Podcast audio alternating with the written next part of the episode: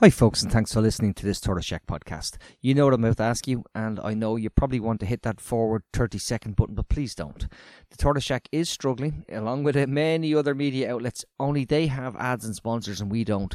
Only they're part of big networks that have big corporate owners. We are not. We are completely independent and we rely entirely on you guys to support us and keep the microphones on and the conversations that you love to listen to happening. So if you're one of the thousands of people who are listening, please consider clicking the link at the top of the podcast you're listening to right now that says patreon.com forward slash tortoiseshack and doing that little bit of activism, the easiest bit of activism you can do on a monthly basis. Throw us the price of a cup of tea and a scone and know that you're helping a left leaning, progressive, independent podcast platform limp on and still platform the conversations that lots and lots and lots of people are listening to and you do get a ton of additional content for that and all of the podcasts are available entirely plea free so you don't have to listen to me beg and beg as you know i must. So one more time patreon.com forward slash tortoise shack come on board join the community that we've built and help us keep going. Thanks for the support. Thanks for listening. I'm going to stop rabbiting on. Enjoy the podcast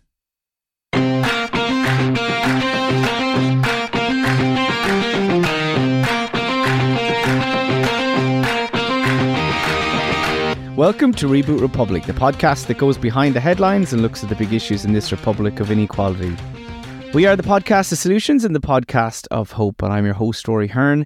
Delighted to be joined on the podcast today. It's great. I'm actually in uh, Tony's studio, which is fantastic, doing so many podcasts on Zoom. It's nice to be getting back to doing some in the real, and I'm delighted to be joined today by two guests who I met at the Irish Architecture Foundation event on rent, and they are renters, live in the housing crisis, but also artists who have a lot to say and have been doing a lot around housing. And I'm really looking forward to this because they're actually funny, and, and, listeners will know I'm not very funny, very dry, very serious, and all that. So we're looking forward to actually having a bit of crack and maybe putting some humour on this very, very dark crisis. Um, so they are Aoife Ward and Eve Woods, artists. Welcome to Reboot Republic. Hi, thanks Hello, for having us. Might have to edit out the funny part. ah, no, no, we'll manage. We'll. Oh, it's too much pressure. No, no, no, no pressure at all. No pressure at all. Serious. Okay, well, we'll we'll try and mix it up then and see what we can do because you were very very funny at the Architecture Foundation, and funny in the humour of uh, yeah the housing crisis. So in terms of your own um sort of backgrounds and what brought you to this, you're artists who've been engaging with the housing issue, but I assume when you started your art careers, housing wasn't your primary concern.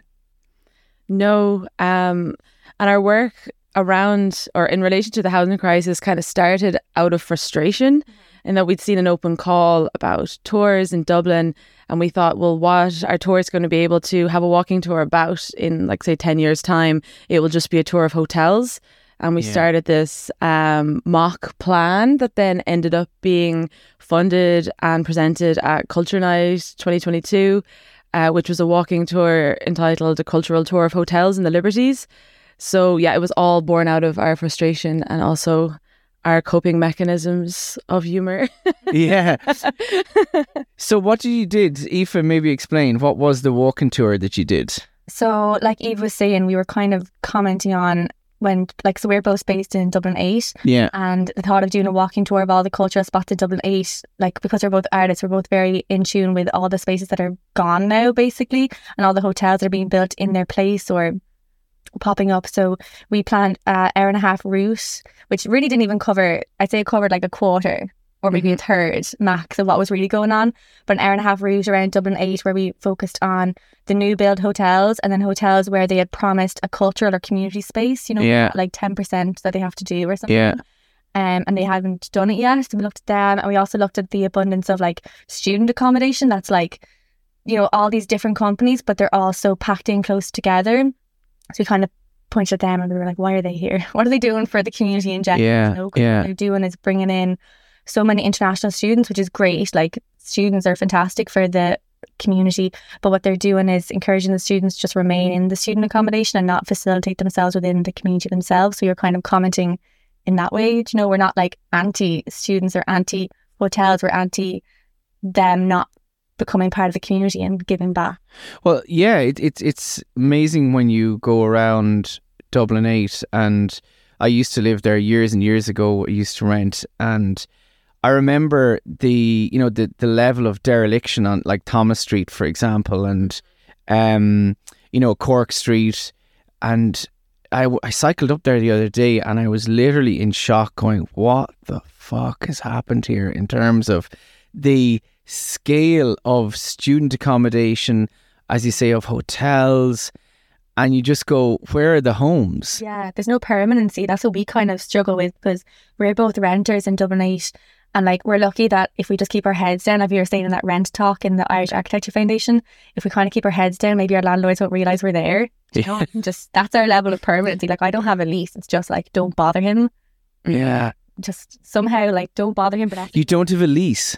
No, I got it on Gumtree. it's a Gumtree apartment. What what's it? What's a Gumtree apartment? It's like you pick one off the tree. I've noticed that since I've gotten the Gumtree apartment, no longer can you like rent in that way from Gumtree. It's like Okay. anymore. like you can, I don't know what you can do, but uh, yeah, I just spent it on Gumtree because there's nothing on Daft, and I need an apartment to live. in. Okay. I'm showing my complete disconnect from your generation. What is Gumtree? Gumtree is like adverts. Okay. Yeah, it's just another version of adverts. But Alright. Gumtree is kind of like where adverts goes to die. Like there's lots of weird stuff on it, and I always love looking at all the jobs people put up because it's just kind of bizarre things. Okay. Very good. So you've no lease and you're hoping what your landlord doesn't know that you're there. Assume you paid the rent. I pay it in cash in person every month, but I'm like, don't notice me. Pretend I'm not here. Here's the money. In person, the landlord comes and collects it. Come to collect Yeah. it. Yeah, I have to like meet him in the car park. So I assume then it's all legit, registered with the RTB, everything. if you're listening. of course it is. Yeah. So you were able to claim your tax credit as well then, not? Um, I mean, I'm assuming my landlord will never listen to this, but yeah, Tony, and and in case he does, um, one month he forgot to ask for the rent, so we were like, that's kind of the You're taking that as your tax credit. Yeah, I actually was convincing myself that he was doing it on in secret to be like, Okay. Guys, here you go, here's a little treat. But I know it was returning. Wow, the conversations you have in your head with your landlord must be quite quite something. It's riveting. Yeah, it's a little podcast up there. All these oh, he didn't turn up to collect the rent this week. Oh, that was the tax credit. He's actually really kind. Yeah, yeah, yeah, yeah. Let me get my uh, rent assistance, but do you know he gave me that Yeah. tax? Oh. And Eve, you're have you such a kind landlord? My landlord is all above board. Yeah. Um, and I've been lucky enough that I've been renting Dublin 8 for like 10 years at this point, but with a few bits where I was living in other apartments, but always managed to come back to the house. But it is like a 112 year old house at this point, And uh, there's always that thing of you never know if you're going to get to stay. So if I'd known 10 years ago, I could have been in the same place. You know, you would have put a lot more into it. Yeah. Uh, Yeah. Whereas there's always that threat that you're going to be gone. Even like this year, my our lease is up in November, and we're like, will he give us notice? Who knows? Um, So it is kind of living this permanent insecurity, isn't it? Totally, yeah. definitely. You know, but that's what your generation wanted, wasn't it? Like, you know, just to live these like flexible lives and, you know, yeah, decide you want to change career and, you know, Yeah, exactly. So I guess we'll just end it there. That was does that drive you bananas when people say that? Like, you know, don't you want to, you know, the the idea of the generation, you know, the millennials and that, um, well, I don't know you Gen Z or millennial, but like, you know, that uh, this idea of just living these flexible lives with no permanency and you know wanting to live, you know, jobs where you could just change and go wherever that, like, that's what you've been told that that's cool, whereas mm-hmm. the reality of that is it's a lot more stressful than the I guess ideal image, and especially because we're artists, so we would like freelance quite a lot or work part time jobs, Yeah. and work unpaid as artists. And I think the image that's put out there is like, oh, you're so much more free because you don't Yeah. have to do what, what like say my parents did, where they you know got jobs straight away, didn't go to college, and had a family and just lived that kind of what would you call it, like routine life. So there is that kind of romantic image of that we can just like we're no kids, no house, or no Yeah. responsibility, do whatever we want. But it's like that's not a choice that we made No. to jump around all these random jobs and Mm. be able to, or not be able to, but to have to be able to move with a month's notice consistently. And even with our artist studios, it's the same. Like I'm in a studio where like we have a consistent two month kind of lease where like we have to be ready to go in two months' time. Like there's no I don't know, permanency in the city, it seems. And it is really frustrating, say, when I'm pretty sure it was Leo Varadkar said, you know, Mhm. that millennials do love this digital nomad lifestyle. And Yeah. like even with all the developments in around Dublin 8, whether it's like the student accommodation, uh, which are also used as like temporary lettings and the apart hotels, they're like, oh, we, people want these one room spaces with no kitchen and no sitting room because they want to be out every evening eating at restaurants. Like Yeah. that's just so stupid. And it just seems like a really um it's just like an excuse of but a very idealized excuse. Um, which isn't really feasible because people need to be able to cook for themselves and sit down and have a space that isn't just their bed Yeah. to uh, exist in. Yeah, and it's. I remember the, the like one of the big things that is people have spoken about to me, uh, you know, around the housing crisis, the impact on mental health. And do you feel that you know living this kind of insecurity and looking forward, or do you see look to the future, or you know, do you feel yourselves affected by it, anxiety, you know, depression? Do you feel that? Does that impact, or do you just kind of motor on and you know? keep plugging and doesn't really impact in that way.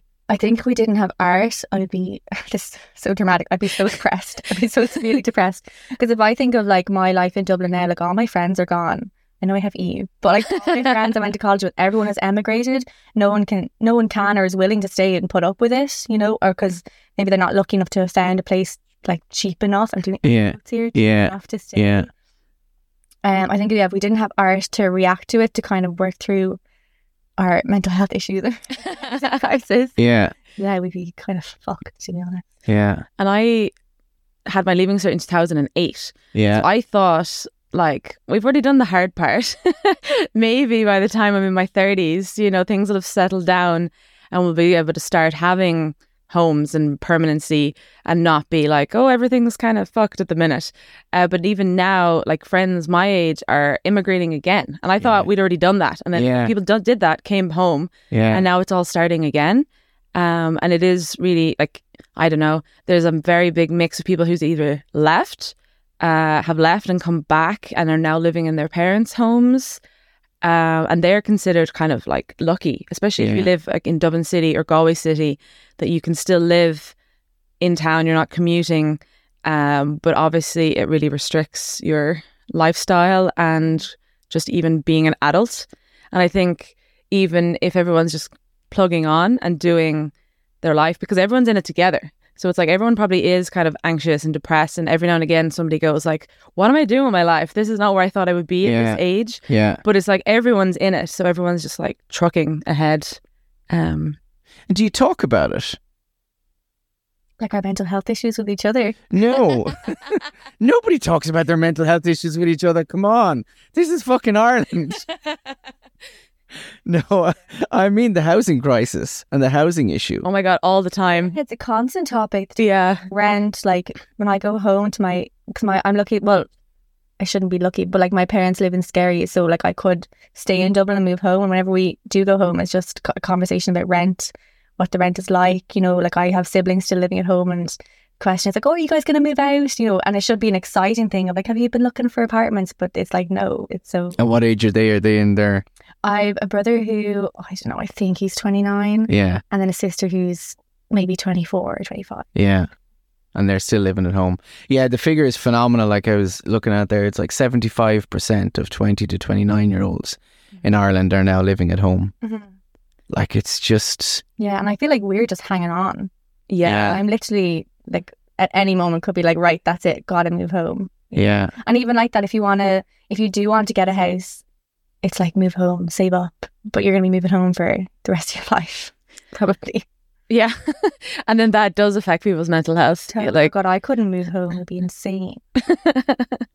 and, and that's what yeah the real you know mental health uh, not the real but one of the big yeah is we had we talked to um um a number of people around that on the podcast and that mental health impact of living at home but describe the the infantilization this sense of just been like as you said earlier, not being an adult, not able to determine your own life, and Mhm. you know those things. Of, you know, been asked, to, you know, did you brush your teeth? You know, and, and all that stuff. Like so many different ones of you know, and uh, texting. You know, text me when you know when, you're leaving. Like, because I I've. Uh, uh, an an 18 year old son um and like I would say to him okay you know text me when you're home or text me when you're leaving where if he's going out and then I'm you know thinking down the line god can you imagine like a late 20s still saying because as a parent that's what you feel you feel like you know oh I want it. But then if they're gone out of your house then you don't this is a completely different relation you're not going to text me when you get home if I'm in a di- if you have your own home because you're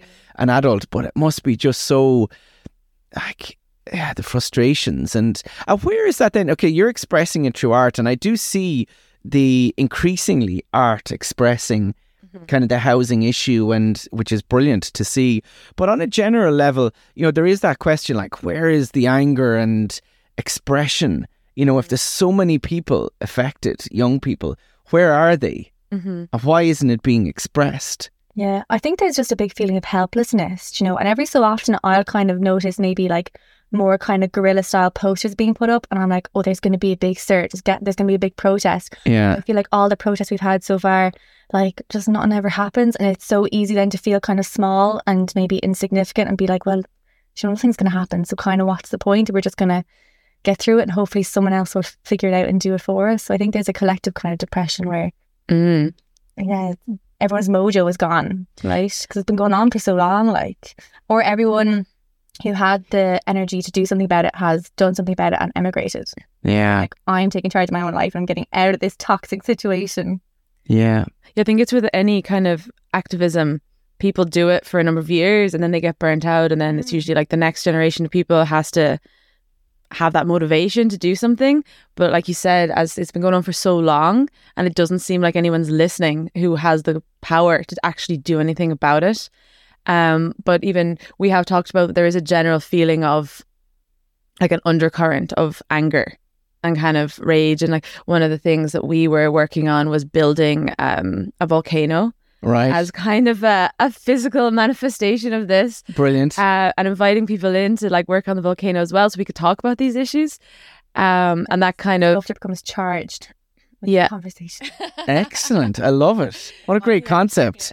and it kind of goes back to um, like French protest posters um, where they have this like volcano and that it is like the bubbling under. Like, Yeah. obviously, the French celebrate protests. So it's like Yeah. this idea there's a volcano, everybody gets angry and it erupts, and the eruption and that that causes change. Like Yeah. you have to have that burst of anger, which I guess maybe is what we're missing if everyone is um, kind of so forlorn about it.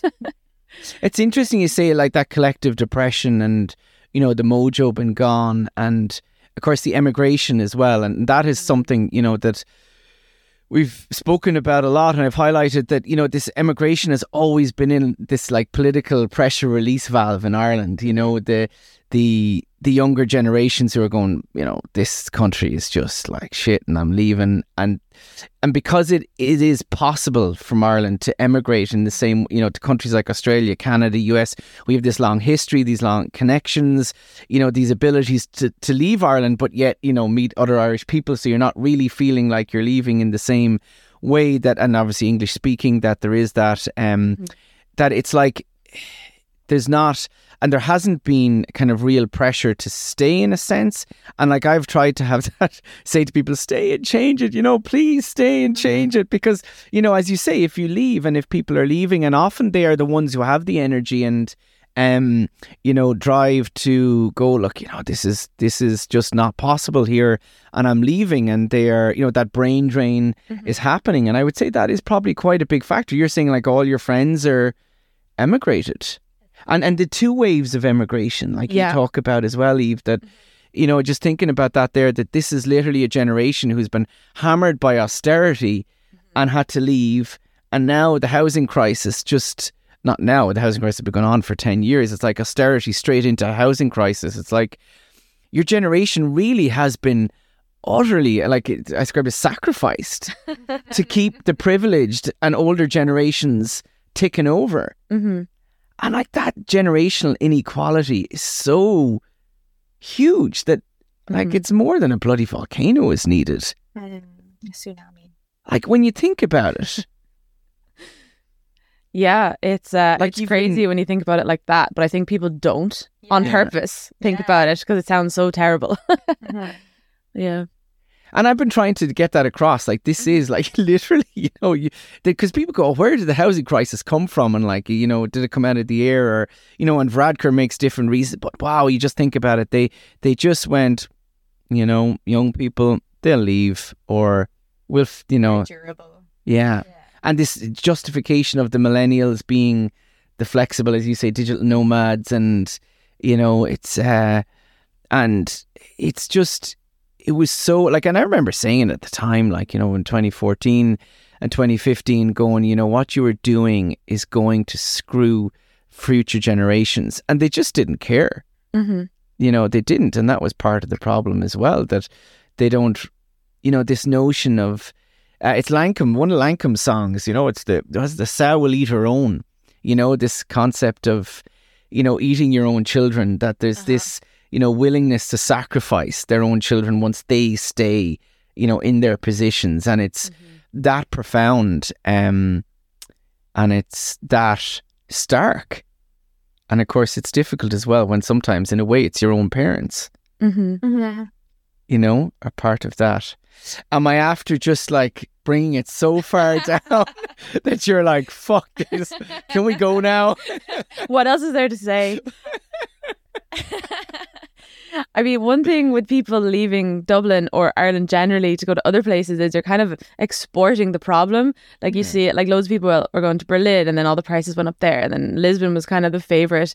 But like the prices um, in those places, because of people who are, you know, maybe earning a higher wage from some company, possibly a tech company, and then it's kind of it's yeah, it's just exporting the problem. But even I think a lot more people would be immigrating if like places like you know the it used to be like America, the UK, uh, Australia, like those places are still might have more have opportunities, but they're not as guaranteed. Like it doesn't Yeah. seem as easy to leave and Yeah. be like, oh, I'm definitely going to earn decent amount. I'm definitely going to have somewhere to live because the housing crisis is worldwide. It seems so. Like you know, Yeah. Dublin Paris, London a couple of years ago in rent, but it's still crazy to Yeah. live there. Um, But it's mad that it seems easier to us. Like that's still a Yeah. option. mm, Yeah.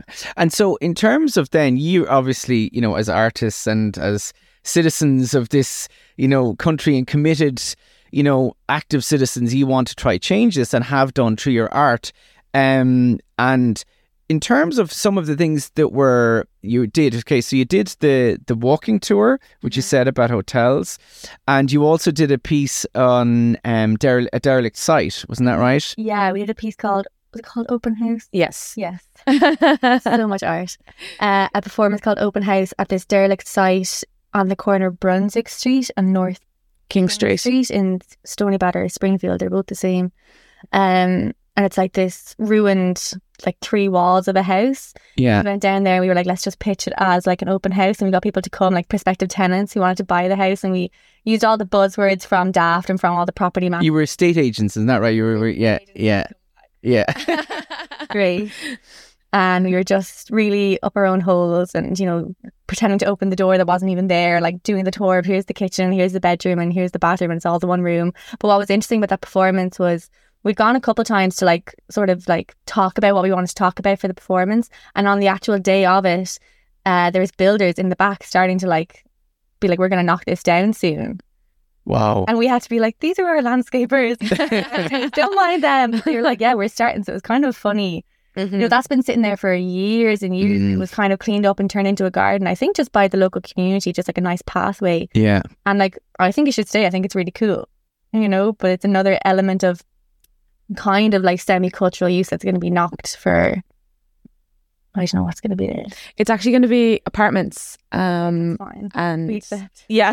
Yeah. so we were like, apartments are great. More places for people to live that don't have some sort of uh, barrier. In. like this new cultural element. Like, Yeah. it's Mm. like maybe the thing with the apartments, like we talk about the bland marks and stuff and Mhm. the McDonald'sization of What's the Muck- landmarks? bland marks are bland landmarks. It's- Bland landmarks. So Yeah, it's muck architecture. so the idea that they have these plans, they're basically Landmarks and muck architecture. I like this. Go for yeah. Explain. used worldwide. Like you could be in any city in the world, and Yeah. it's just like boring, ugly buildings that have no soul, and they just replicate them yeah. over and over You again. see that with all the new apartments. They all look the exact same Exact on the same. and all the student Yeah. accommodation look the exact same. And their pitch is like, oh, we want you to feel at home in any city you go to. But then what you're doing is creating this like non-home or this weird like Yeah. limbo home where you're Yeah. like, I'm in Dublin, but I could literally be in the same one in Japan. And what's the point? Just Yeah. like, what's the point of being in Dublin then if it's Yeah. not even unique Mm. in any way? So on Francis Street uh, in Dublin 8, there was a, a planning for another apart hotel on Francis Street, even though Right. there's the Tivoli one, which knocked down the Tivoli. So, and people objected because they were going to knock down these two, I believe they were tenement Tenement. buildings originally. Right. Uh, and it's like that, is like eradicating the physical, cultural, um, like style of the area and the history, and just replacing it with this like faux red brickwork, which they Mm. put in their planning as like, oh, it's in keeping with the style of the area. Yeah. Um, Bare minimum. Yeah. and so that was a good save because there doesn't need to be another apart hotel in Dublin 8. Um, and did you stop it? we didn't, but people Shit, but objected, done. Yeah. and it was being kept. But I think with that development, wasn't that the one where so there's the two tenement buildings and there's another kind of lot on the corner, hmm and they put in planning permission to knock all three buildings, and then something happened where they like accidentally knocked one wall, and then a week later, like their planning permission got denied, but they were like, oh, we've already done it, so maybe we can just hmm and they don't knock them all because Yeah. they done it by accident. Yeah. Yeah. Yeah. Yeah. The strategy of Yeah. Mhm. decay, and then that's been a big part of Yeah. you know what they've done with anything that has any buildings that have heritage value or that might have Mhm. conservative value or conservation value they leave them fall apart or then someone comes in during the night and accidentally knocks a wall yeah. and therefore oh dear and there d- there must not be any repercussions that they care about. Like Mhm. maybe it's a fine, but it's nothing compared to the profits they're going to make. Mhm. I don't know if it was here or in the UK. They somebody accidentally, in air quotes, knocked a building, and they were ordered to rebuild it brick by oh. brick because it was a preserved building, and obviously that cost way more money. And like I feel like something extreme needs to happen like that yeah that you can't get away with it. It's like a toddler's punishment. Most of your toys, you have to put them back in the box. Yeah. kind of a just punishment, I think. Yeah, but it is it is you know symbolic of how they don't actually care about what the area it's it's the development is to make money Yeah. and it's not about like what is this contributing to the area Mhm. what is it contributing to the community how is it contribute and it, it just it's yeah it's another example of how our whole built environment is determined most of it by essentially you know what can make profit for investors and developers and Mhm. landowners Surface level, isn't it? Like it's just that. It's just what does it look like? Will people want to come live here? It's not like look at the people actually already living here, what we can do for them. Absolutely, and, people who need homes, and eh, because you know you just look at the the uh, proliferation of uh, apart hotels, you know, and they're going, what the hell are these things? Like we don't need them, you know. We need homes for people, and then the build to rent apartments as well, which are just in the co living, and it's just you know it's the way, and it's the absence of the state kind of you know and government and local government shaping what is being done with all this this land and, and mm. places. There was a couple of at the Ir- Irish Architecture Foundation. You had some good stories of your rental experiences that are darkly funny. Um, so why don't we give listeners a bit of a, a dark entertainment? I, I think there might have been some light entertainment too. But if I, was there mold, a lot of mold and damp involved in one, or was that? I'm trying to remember. What were your? If you have good example stories, would be great. I have a couple. I mean, I lived in in Galway and I was renting an apartment. It's like opposite the Roisin Dubh, which is now actually holiday homes. Uh, Okay. it doesn't exist if you Google it. Um, I've heard these these new yeah new apartments that were built and are just holiday homes. 80s, Oh, I the believe. different ones. Okay, Um, because they had a terrible damp problem, which in Galway obviously is so much worse because it rains all the time. But they were like, it was so full of molds because the bathroom as well, it didn't have any windows, so it was just like two, and this was like a fancy apartment in Galway, and it was super expensive for what I was used to there, even though it was 360 euro for my own double room in a two bed apartment, which now like you couldn't get anywhere. Um, but that was absolutely moldy. Um, and it was never solved. It was just move out. You know, that's the Yeah. thing. People live paint over it, move out, um, just have the windows open all the time. But like in saying that the house I live in now, you know, it doesn't have an extractor fan in the bathroom or the kitchen. Um, so it is that thing of just having the sash windows open all of the time, um, to try and get any bit of moisture out. Um, which even now in the summer, it still doesn't work. Um, but then also, I lived in a very, very small apartment on Leeson Street, which was in an old Georgian building. So, say the second floor, but then that floor, it's just one of the rooms, which was split into four rooms. Yeah. So, the one room is a kitchen. And then within that, there are wooden walls built. And in behind that, not even like fully the wa- the wooden walls didn't even extend to the actual walls, so there was a gap around it. But in there, there was a double bed, and that was my bedroom. And it was seven hundred euro a month to rent this room, which was like a partition inside the kitchen. And then there was- Partition inside the kitchen is almost sounding like a prison cell at this point. the, the rooms you have to go through to get into it uh, are the walls. yeah, and then even within that, there there was a bathroom, but it was down steps because they had made a mezzanine.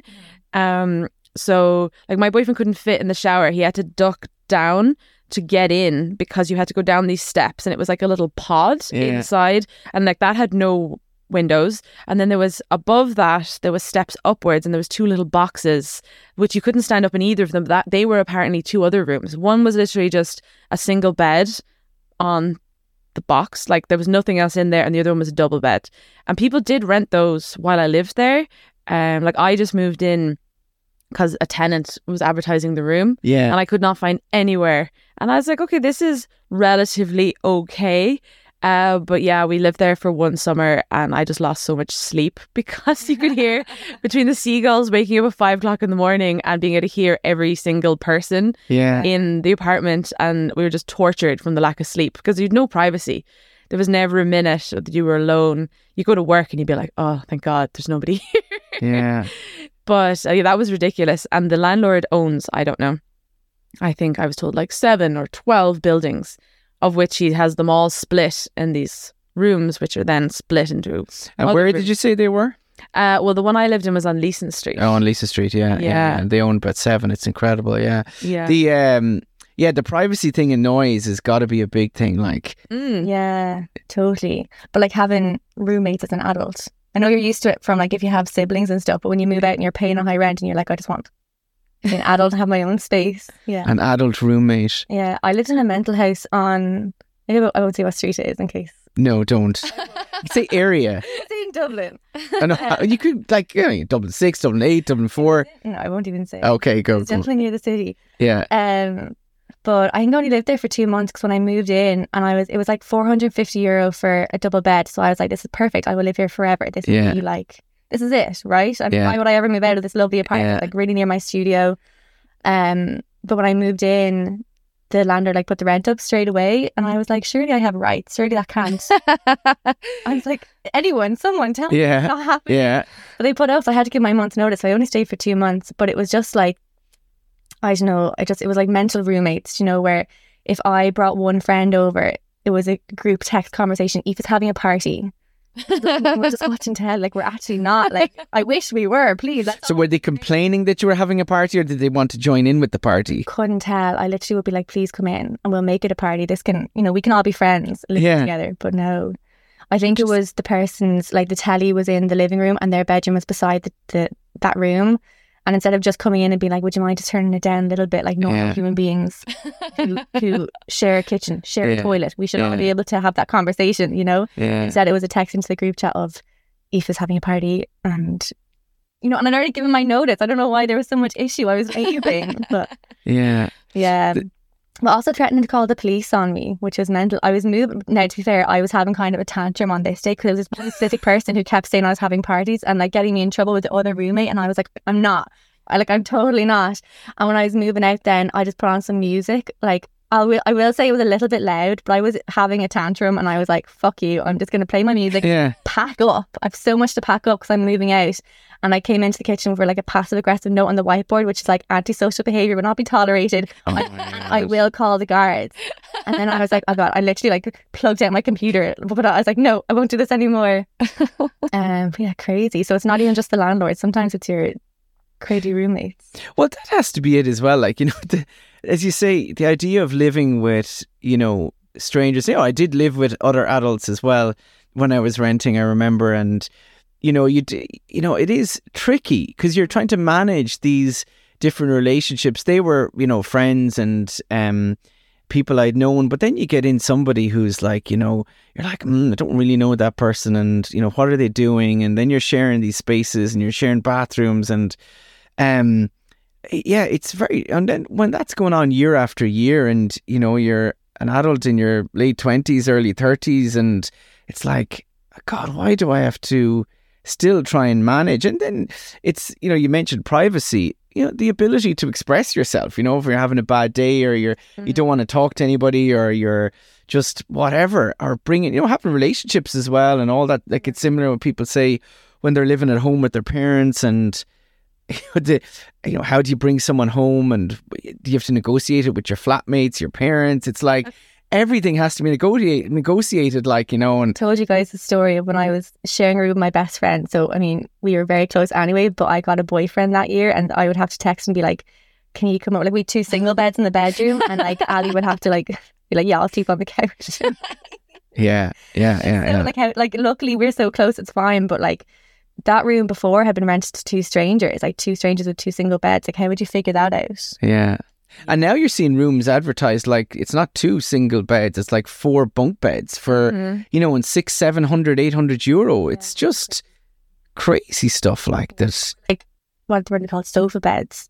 Like, Yes. going on daft. I saw one of those the other day, yeah. Uh, I was saying to Eve, there's this new, uh, not a part hotel, maybe it is a part hotel in Dún Laoghaire called Niche Niche Living. Yes, niche living, yeah. And like they're really expensive and it's only for single people. Like specifically, they're like no couples, no relationships can happen in this whole building. This is like single single bill. But if you look at the pictures, they're like just. But will they allow relationships within the the development? Or will they say no no no you can't? maybe they have to vet them all and see if they're appropriate. uh, but if you So maybe it's just a giant expensive Tinder like or something like that, you know, that's missing out on something. Um, but when you look at the pictures and the way they describe it, like it looks like the typical like student accommodation. Yeah. all look the exact same. And I was Yeah. looking through and I was like, "Where's this bed they keep talking about?" And it's just a really fancy sofa bed.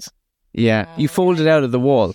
No, it it No. like this, like a sofa, and then you just pull it out Okay. for like two grand a month, and you're not allowed yeah. to have a boyfriend or Friends. girlfriend. Yeah. Yeah, as we were talking about the student accommodation creating this like bubble where they have the gym, they have their laundry, they Yeah. have some even have like a shop in it, mm. Yeah. and that the the students don't have to go anywhere else. So like even though this isn't specifically for students, it's still creating that kind of gated community that is separate for everyone else. And like as What's wrong with everyone else? And adults, it's like you shouldn't have to be like, please, can I bring mm. somebody I know into the place that I pay two grand a month to rent? Like it shouldn't be, oh, you can only come in if you have a pass card. Like you said, yeah, they what? They can only be friends with people in their building and only have relationships with people in their building because it's not This was- allowed. This was the this co-living. This was the the boutique uh, boutique hotel um idea that uh, Eoghan Murphy, who was the minister for housing back in 2018, they developed this and they reduced the building standards so that they could fit all these apartments with this one kitchen space. And so you don't have a kitchen space in your apartment. You're it's like whatever it is, 20 people potentially could be operating out of this big kitchen space. And uh, he was interviewed by, on Newstalk. Um, by it was Kieran Cuddihy who interviewed him, and uh, he was saying, "Oh, these are like you know, a man goes, uh, you know, it doesn't sound great, like you know, whatever, twenty people sharing a kitchen, and yeah, hostel." And he goes, "No, no, you need to think it's more like boutique hotel kind of thing." And your man Kieran said, "Well, it sounds more like a prison," and you know, it's like. It's you can see it and it's been advertised because it's so funny. A guy just um it's obviously just out and they're advertising it. a guy sent me on the link there um to it and I was looking at it and I was like, wow, 2000 a month for a studio apartment. And you're just going, God. And and they'll make it feel like the, the description of it was like, this is heaven. Yeah. You know, this is where you want to live.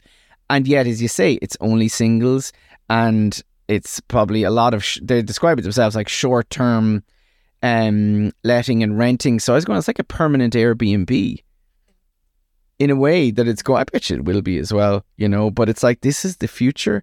So at what point do these people become adults Yeah. in the sense of being able to have a relationship? Like that single stuff is it at some level. Yeah. Mm, Yeah, because even like we're well, like yeah, we're not from Dublin Eight, but you know we live there and we want to become like we can feel like locals. But like you were saying, if you had known you were going to live there for ten years, maybe you would have a totally different relationship with the area. Mm. Didn't know it was going to be not so temporary. Yeah.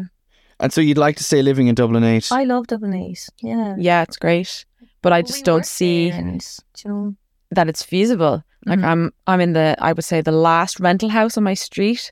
So a lot of them have been bought up and um have extensions and lots of kids and things, which is great. But it is just that the the prices are rising and because they are getting the houses are being sold for so much that I just can't see that my landlord wouldn't Mhm. do it eventually. So Like we're getting new windows in the house this year because it has the the original sash windows in most of the house, which are like I said, like over hundred years old. So it's great, but we're kind of looking at it like, does that mean then that we're on borrowed time? Because once Yeah. the windows are in and that they're getting a new front door and everything, the whole shebang. But is it then that we'll get our notice and it'll be people looking at the house? Um, so it's kind of bittersweet because obviously new windows are great. yeah, of course. But what they mean then? yeah, but Yeah. yeah, he's doing the windows. Yeah, we have to not be in the house while the windows are happening. So everyone's like, do I go on holidays? Do I take a day off work? Do I sleep on my friend's couch? Do I go home and can I work from home? And some people can't, and it's it's very uh, So he's not putting you up in a hotel anywhere while he invests in his property and no, unfortunately not. Yeah, it's unreal. It's unreal the the whole. And how do you what do you think of the whole um kind of discourse around landlords and in the media and we saw obviously the the eviction ban decision that Mm-hmm. you know the government said it's scared that um they had to lift it because all these landlords are leaving and landlords are being vilified by people like me and that's what's you know driving them all from the market and really we should be more considerate of the landlords. Should. Yeah, the poor thing. it doesn't really matter if the landlords leave as long as the houses stay. They're not gonna like fly away with them in their Yeah. pocket. Yeah. So, I mean, obviously, the problem is if smaller landlords are being bought up by these vulture funds, um, which seems to be happening even with a lot of new houses that people Yeah. paying loads of money for a house just because they want to own the whole block and then they can have it as like a serviced, you know, accommodation or whatever. Um, so I don't think the problem really is with landlords leaving. It's just that they need to actually put some controls on Totally. the houses, like uh, keeping people in situ if the house is being sold, or even just having regular like rental uh, rights, caps, rights, permanency. Like people, like the regular person now, the lay person would be a landlord, do you know? Because it's like I can earn a year's living whilst doing nothing, do you know? Yeah. You shouldn't be able to earn that much from renting two two bedrooms in the city. It shouldn't be that you can earn 20 grand in a year off that. you know? Yeah. Mhm. The rents need to be reduced, don't they? Absolutely, they do. I mean, like I'm on social welfare and I can just about pay my rent, but I should be able to pay for somewhere shitty on the social welfare. Like that should be the minimum. It should be that everyone can survive paying rent, being really poor, but like on social welfare, that should be the minimum. Like I think the way in some places, like I believe in Germany, it's done by the square meters, or Yeah. something like that. Like at least that kind of puts some sort of a regulation on it that you can't. And I know some places are nicer than others, so I don't know how that works. But there has to be some way of controlling it. Mm-hmm. Whereas people go like, "Oh, you're all being so mean to landlords. It's not their fault. It's the government failure that they're not providing housing." So then the landlords are just taking advantage of. That's what I say. It's not. A, It's not like fairies, magic fairies come along and say, "Oh, the rent is going to be, fi- you know, an extra five hundred this year." Each landlord decides to increase the rent. That is So true. You could shove a a bed in here. We're in this teeny tiny room, and it could be like 600 euro. Don't tell Tony. Oh, it could be like 200 euro. no, if this was 600 euro, people would think that was good. exactly. They'd be like, Yeah. fantastic. Can I pay you more? Oh my god, the room the size of a coffin, like it's Yeah.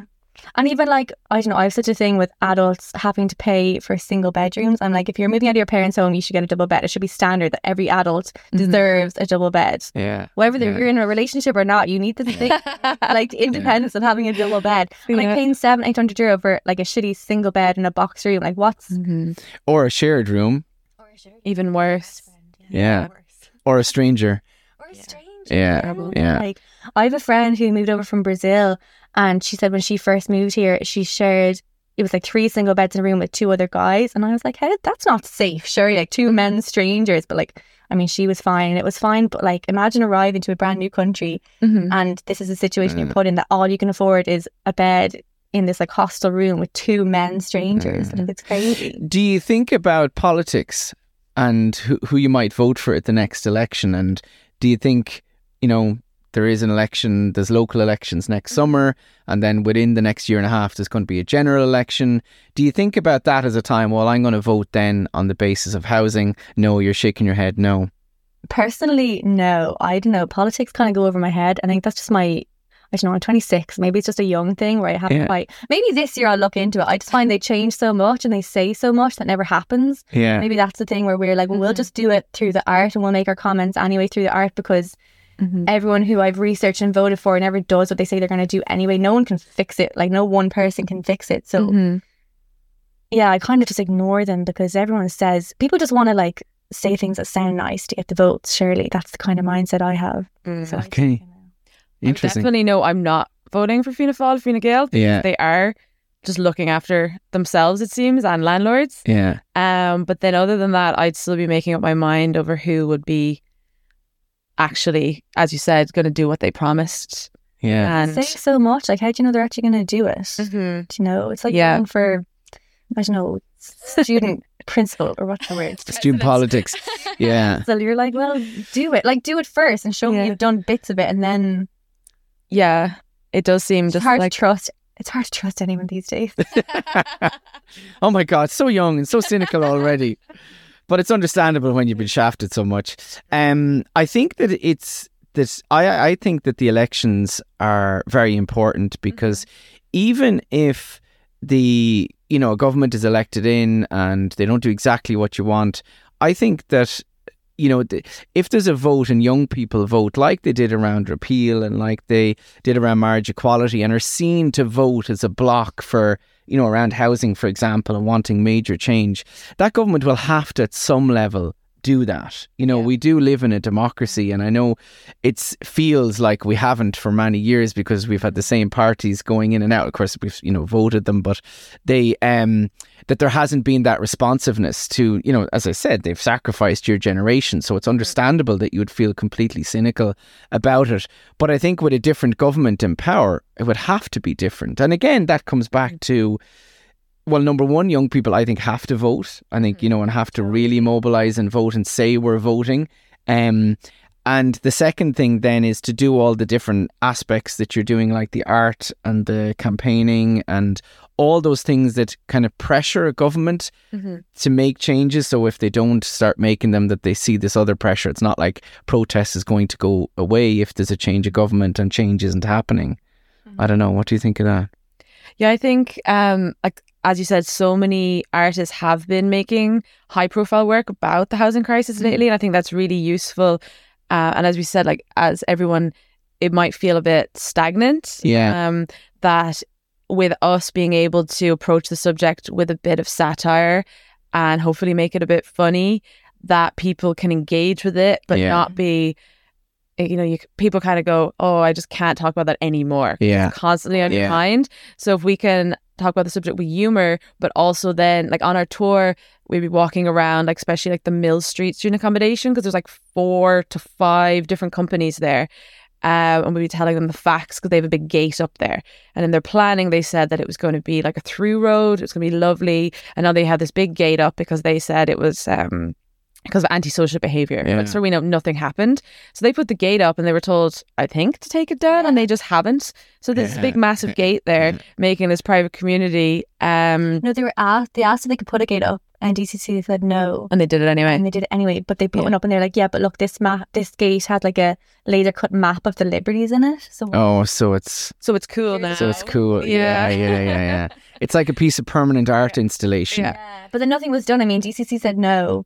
They did it anyway, and there was no, like we're saying, no toddler repercussion of like, Mhm. now take it down. Like Yeah. you said no. Yeah. Bringing people on the tour and telling them this, you know, everyone's gasping and being like, Yeah. Yeah. how can people get away with this? Or like in Newmarket, where they said that they would replace the the lovely markets that were there. You know, there was the food co-op and there was the vintage market Mm. the weekends. Yeah. They said that they would build an indoor market space to retain some of the character of the area, and then they put in um, a planning to change the use. And they said that, oh, well, actually, the space is too small for uh, a proper market, so it should be a spar and an off license because that's essentially the same Yeah. as a market space, which it's not, and everyone knows it is. It isn't. Mhm. So yeah, like on our tour there, everyone was like gasping as well. Yeah. So just being able to communicate this to people in a way that is engaging and Yes. not like Absolutely. that's I'm sick of this. yeah. It's also so hard to trudge through all the planning permission documents. Like you Yeah. need go cross-eyed looking at them and trying to decipher what they're actually saying. Yeah. Yeah. We like,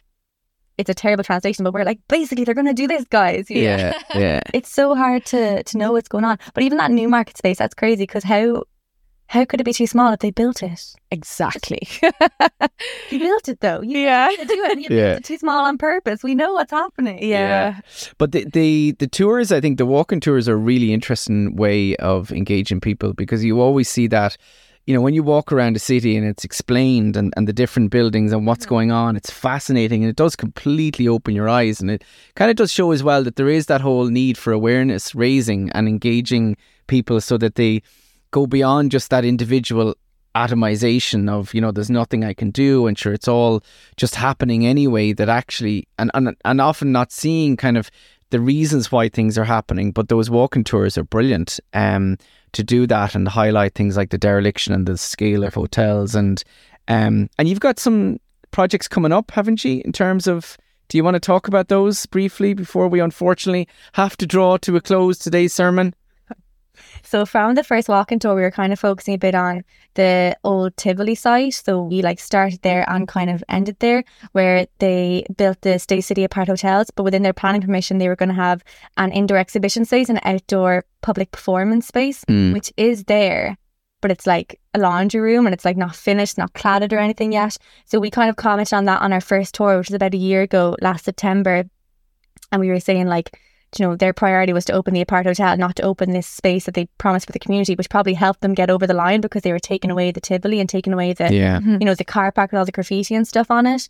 So we have been talking to the person. What's her title? It's like the cultural, cultural lady.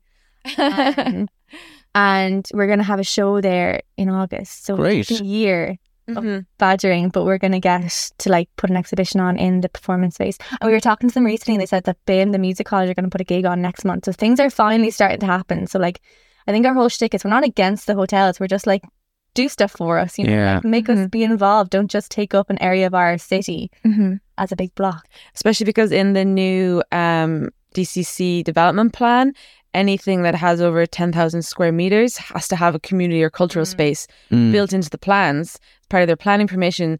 So a lot of our tour is saying this is what was promised. They never gave any of this. Yeah. Um, it's also saying like, like we just go in and ask for it. So like, I think there was a comment. We were in, I don't know, we were in a talk like a couple of years ago, and someone was like, "What's going on with that Tivoli? Like, there's weren't they meant to have an exhibition space?" But then, like, from us walking in, mhm.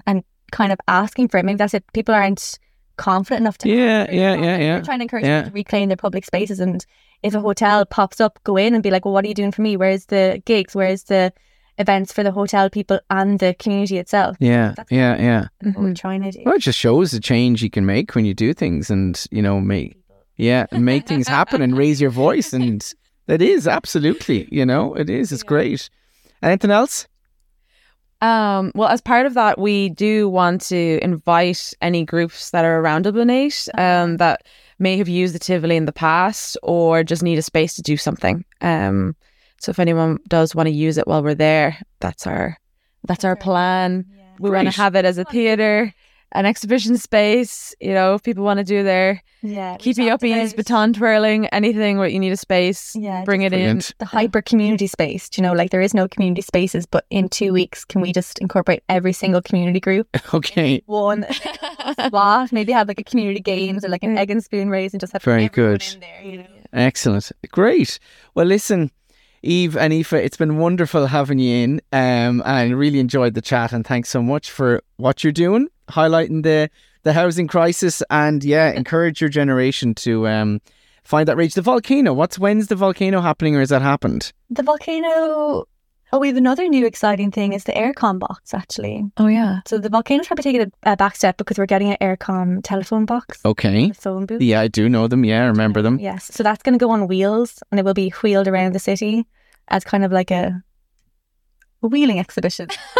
a portable gallery, Gallery. slash office space slash home is kind of what we're thinking about. It's like it's the first time Aoife and I have owned anything. Okay. be almost We bought considered it. property. Ah, okay. Very good. I like it. Um, we have indeed have this uh, really old uh, phone bo- booth that was beside Spitalfields Yeah. uh, in the Coombe. So we're gonna have that as part of our project as well. That's so cool. This is our property ownership. apartment. Property Okay. ownership, yeah. Yeah. I can physically get inside it, have a bit of shelter, maybe even have a phone in there.